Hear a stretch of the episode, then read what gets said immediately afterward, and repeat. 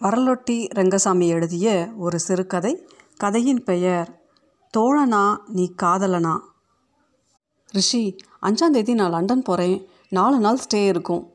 இந்தியாவிலேயே செல்ஃபோன் தயாரிக்கிற ஃபேக்ட்ரி ஆரம்பிக்க போகிறேன்னு சொல்லிட்டு இருந்தேன்ல அதுக்கான ஒப்பந்தத்தில் கையெழுத்து போட போகிறேன் கங்க்ராட் சந்தியா உன் கூட யார் வரா? யாரும் வரல அப்பாவுக்கு உடம்பு சரியில்லை அதனால் அம்மாவும் அவர் கூட இருந்தாகணும். இது எங்களுக்கு இயர் எண்ட் சமயம். எல்லாம் ரொம்ப பிஸியாக இருக்காங்க. அதனால் நான் மட்டும்தான் தனியாக போகிறேன் ஏன் ரிஷி? நான் தனியாக போனால் என்ன?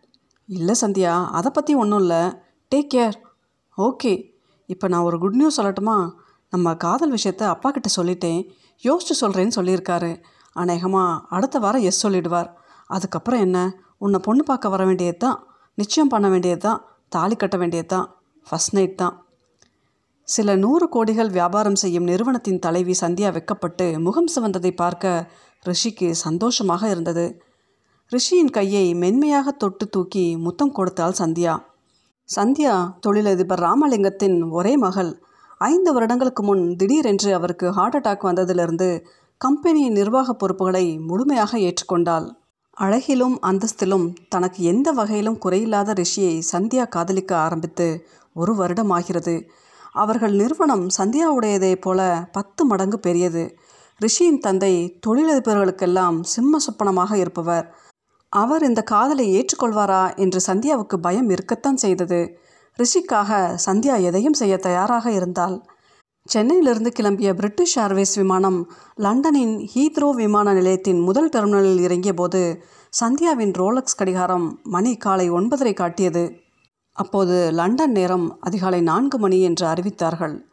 குடியுரிமை சோதனை முடிந்து தனது சாமான்கள் இருந்த ட்ராலியை தள்ளிக்கொண்டு வந்தபோது மிஸ் சந்தியா ரகுராமன் வெல்கம். கம்பீரமான ஆண் குரல் கேட்டு திரும்பி பார்த்தால் சந்தியா. ஆறு அடிக்கு மேல் உயரம் அதற்கேற்ற பர்மன் கோதுமை நிறம் கருகருவென்று தலைமுடி மழுமழுவென்று சவரம் செய்யப்பட்ட முகம். அரும்பும் புன்னகையுடன் நின்றிருந்தான் அவன். வரவேற்புக்கு நன்றி. ஆனால் நீங்கள் யார் என்று தெரியவில்லையே. நான் ரித்விக். என்னை உங்களுக்கு தெரிந்திருக்க நியாயமில்லை. ஆனால் எனக்கு உங்களை நன்றாக தெரியும். அவர்கள் எனக்கு கொடுத்த புகைப்படத்தை விட நேரில் இன்னும் அழகாக இருக்கிறீர்கள். உங்களுக்கு துணையாக இருப்பதற்காக உங்களுடைய கம்பெனியுடன் வர்த்தகம் வைத்துக்கொள்ளப் போகும் ஃபின்லாண்ட் கம்பெனி என்னை இங்கே அனுப்பியிருக்கிறது. அப்படியென்றால் நீங்கள் அந்த கம்பெனியின் ஊழியரா? இல்லை மிஸ் சந்தியா. நான் லண்டனில் உள்ள ஒரு எஸ்காட் ஏஜென்சியில் மேல் எஸ்கார்டாக பணிபுரிகிறேன்.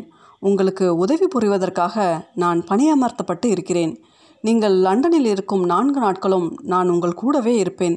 குறித்த காலத்தில் உங்களை குறித்த இடங்களுக்கு அழைத்து செல்வது நீங்கள் லண்டனை சுற்றி பார்க்க விரும்பினால் ஒரு வழிகாட்டியாக நல்ல துணையாக கூடவே வருவது. முக்கியமாக உங்களை தனிமை வாட்டாமல் பார்த்துக்கொள்வது. இதுதான் என் வேலை. பாக்கி விஷயங்களை காரில் போகும்போது பேசுவோமா? சொல்லியபடி சுவாதீனமாக சந்தியாவின் சாமான்கள் இருந்த ட்ராலியை தள்ள ஆரம்பித்தான் ரித்விக். எனக்கு தனிமை வாட்டாமல் இவன் பார்த்து கொள்ளப் போகிறானா? அதிக பிரசங்கி என்றாலும் எந்த துணையும் இல்லாத இந்த குளிர் பிரதேசத்தில் விவரம் தெரிந்த உள்ளூர் ஆண் துணை அவசியம்தான் என நினைத்தாள் சந்தியா. சந்தியா இந்த மாதிரி எஸ்கார்ட் சர்வீஸ் பற்றி கேள்விப்பட்டிருக்கிறாள். குறிப்பாக நடுவயது ஆண் தொழிலதிபர்கள் தனியாக வெளிநாடு போகும்போது அழகான இளம்பெண் ஒருத்தி கூடவே இருப்பாள். அவர்கள் போகும் இடத்துக்கு அழைத்து செல்வது அவர்களுக்கு பிஏ மாதிரி செயல்படுவது தேவைப்பட்டால் படுக்கையை பகிர்ந்து கொள்வது உட்பட எல்லாவற்றையும் அந்த பெண்கள் செய்வார்கள். அதற்காக எக்கச்சக்க பணத்தையும் கறந்து விடுவார்கள். இப்போது அதே போல் ஆண் எஸ்கார்ட்கள் வந்துவிட்டார்களா உலகம் முன்னேறித்தான் விட்டது. இப்படி ஒரு அழகான ஆண் உடன் இருக்கும் பொழுது உற்சாகமாகத்தான் இருக்கிறது. ச்ச! என் புத்தி ஏன் இப்படி நினைக்கிறது? ரிஷிக்கு துரோகமா? நிச்சயமாக இல்லை. ஏதோ பாட்டை முணுமுணுத்தபடி வண்டி ஓட்டி கொண்டு இருந்த ரித்விக்கை பார்த்தால் இவன் இந்தியன் அதனால்தான் முகம் இவ்வளவு தீர்க்கமாக இருக்கிறது. அகன்ற மார்பையும் கொஞ்சம் கூட தொந்தி இல்லாமல் ஒட்டி இறுகி கிடந்த வயிற்றையும் பார்க்கும்போது இவன் பஞ்சாபியாகத்தான் இருக்க வேண்டும் என்று ஊகித்தாள்.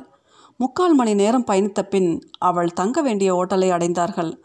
ரித்விக் அவளிடம் இருந்து பாஸ்போர்ட் கிரெடிட் கார்டு உள்ளிட்டவற்றை வாங்கி சில காகிதங்களையும் பதிவேடுகளையும் நிரப்பி ரிசப்ஷன் பெண்மணியிடம் ஜோக் சொல்லி சிரிக்க வைத்து சந்தியா தங்குவதற்கான அறையை வாங்கி கொடுத்தான்.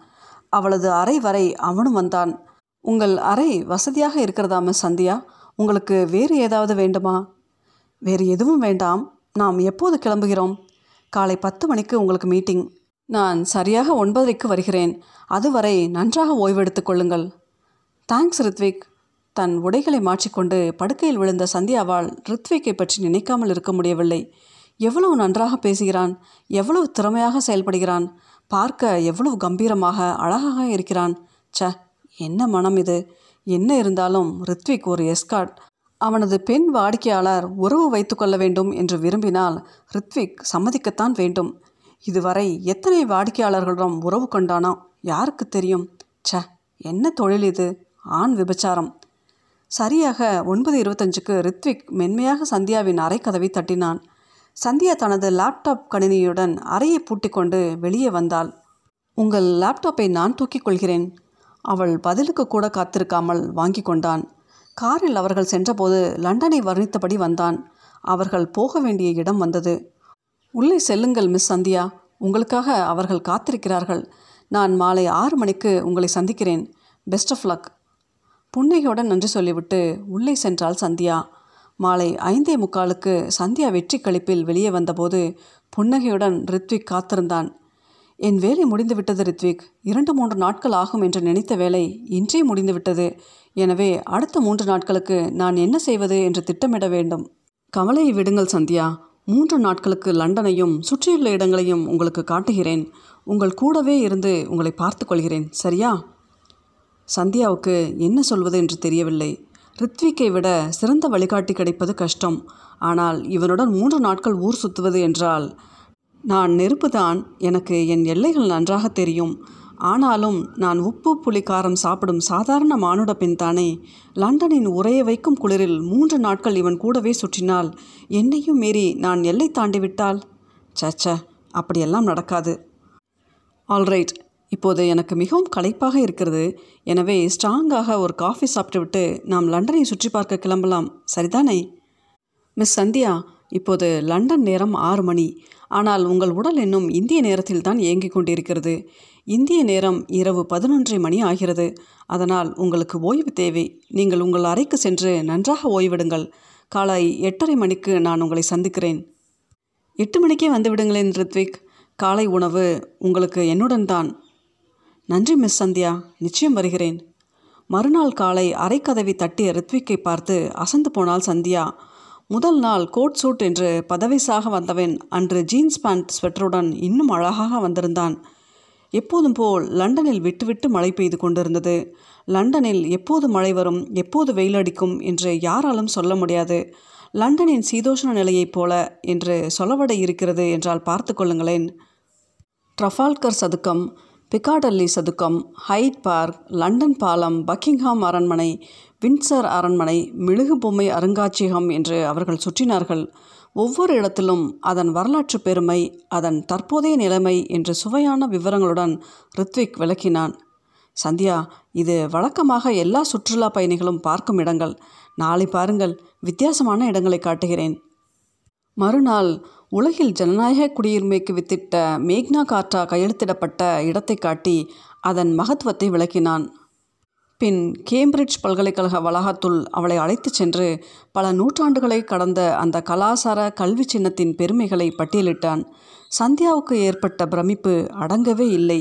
இவ்வளவு அழகான அறிவுள்ள மென்மையாக நடந்து கொள்ளும் ஒருவனை இப்போதுதான் சந்திப்பதாக நினைத்தாள். ஒருவேளை ரிஷியை பார்ப்பதற்கு முன்னால் லண்டன் விஜயம் ஏற்பட்டிருந்தால் ரிஷியின் இடத்தில் இந்த ரித்விக் ச்ச இந்த ரித்விக் போயும் போயும் ஒரு ஆண் விபச்சாரி இவனையும் என் ரிஷியையும் ஒரே மூச்சில் நினைப்பதே நான் ரிஷிக்கு செய்யும் துரோகம் என்று தன்னைத்தானே தேற்றிக்கொண்டாள் அதே எண்ணத்தில் அடுத்த இரண்டு நாட்களும் அவனிடம் சற்று கடுமையாகவே நடந்து கொண்டாள். எடுத்ததற்கெல்லாம் இருந்து விழுந்தாள். அவன் வரலாற்று விவரங்கள் சொல்ல வந்தால் நான் மாணவியும் இல்லை நீ என் ஆசிரியனும் இல்லை. இந்த அதிக பிரசங்கத்தனத்தை நிறுத்து என்று சீறினாள். அங்கிருக்கும் என் பையன் எடுத்துட்டு வா.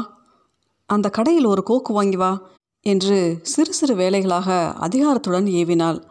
ரித்விக் எல்லாவற்றையும் முகம் சுளிக்காமல் மின் சிரிப்புடன் தாங்கிக் கொண்டான். அடம் பிடிக்கும் சிறு பெண்ணைப் போல அவளை நடத்தினான். இவனை இப்படி கேவலமாக நடத்தினாலும் சிரித்து மலிப்பு கொண்டு இருக்கிறானே அதிலிருந்தே தெரிகிறதே இவன் ஒரு விபசாரி என்று. இந்த நினைப்பு வந்ததும் அவளது எரிச்சல் இன்னும் அதிகமாகியது. என்ன பேசி என்ன? நீ பார்ப்பது எஸ்காட் வேலைதானே? என்று சீறினாள் ஒரு கட்டத்தில். ஆம் மிஸ் சந்தியா. ஆனால் நான் என் வேலையை காதலிக்கிறேன். இந்த வேலையில் பல பெண்களை சந்தித்திருக்கிறேன். பல பெண்களுடன் அவர்கள் கேட்டுக்கொண்டதற்கெனங்க உறவு கொண்டிருக்கிறேன். ஆனால் இதுவரை நீங்கள் உட்பட எந்த பெண்ணையும் காதலிக்கவில்லை. காதலிக்க வேண்டும் என்று தோன்றவும் இல்லை. சந்தியா கிளம்பும் நாள். அவளை ஹீத்ரோ விமான நிலையத்தில் இறக்கிவிட்டு விடை பெற தயாரானான் ரித்விக். இரண்டு நூறு பவுண்ட் நோட்டுகளை இந்திய மதிப்பில் ஏறக்குறைய பதினாறாயிரம் ரூபாய் அவன் கையில் திணித்து மழுப்பலாக நன்றி சொன்னாள். இவ்வளவு தாராளமாக டிப்ஸ் கொடுத்ததற்கு நன்றி. இனிமேல் நாம் ஒருவரை ஒருவர் சந்தித்து கொள்ளப் போவதில்லை. உங்களை பற்றி சிலவற்றை சொல்வதற்கான உரிமை கொடுப்பீர்களா? கேள்விக்குறியுடன் தலையசைத்தாள். மிஸ் சந்தியா நீங்கள் இந்தியாவில் யாரையோ காதலிக்கிறீர்கள் என்று நினைக்கிறேன். அதே சமயத்தில் இந்த நான்கு நாட்களில் நானும் உங்களை வெகுவாக ஈர்த்திருக்கிறேன். இதே சூழ்நிலையில் ஒரு பிரெஞ்சு பெண்ணோ ஜெர்மன் பெண்ணோ இருந்திருந்தால் என்னிடம் ஒரு முறை உறவு வைத்துக்கொண்டு அதன் பின் என்னை அடியோடு மறந்துவிட்டு தன் காதலிடம் போயிருப்பார்கள். உங்களால் அப்படி செய்ய முடியவில்லை. அந்த இயலாமை உங்கள் மனதை எவ்வளவு வதைத்திருக்கிறது என்று நேற்றும் இன்றும் நீங்கள் நடந்து கொண்ட முறையிலேயே நான் தெரிந்து கொண்டேன். தேவையில்லாமல் எரிந்து விழுந்தீர்கள் கோபப்பட்டீர்கள். ஏன் இப்படி உங்களை நீங்களே ரணப்படுத்தி கொள்ள வேண்டும் என்று எனக்கு புரியவில்லை. யதார்த்தத்தை புரிந்து கொள்ள முயற்சி செய்யுங்கள் மிஸ் சந்தியா. உங்கள் பயணம் இனிதாக அமையட்டும். உங்கள் காதல் வெற்றி பெற என் வாழ்த்துக்கள். ரித்விக் கம்பீரமாக நடந்து போய்க்கொண்டு இருந்ததை பார்த்து கொண்டே இருந்தாள் சந்தியா. பின் அதீத தொய்வுடன் விமான நிலையத்துக்குள் நடக்க ஆரம்பித்தாள்.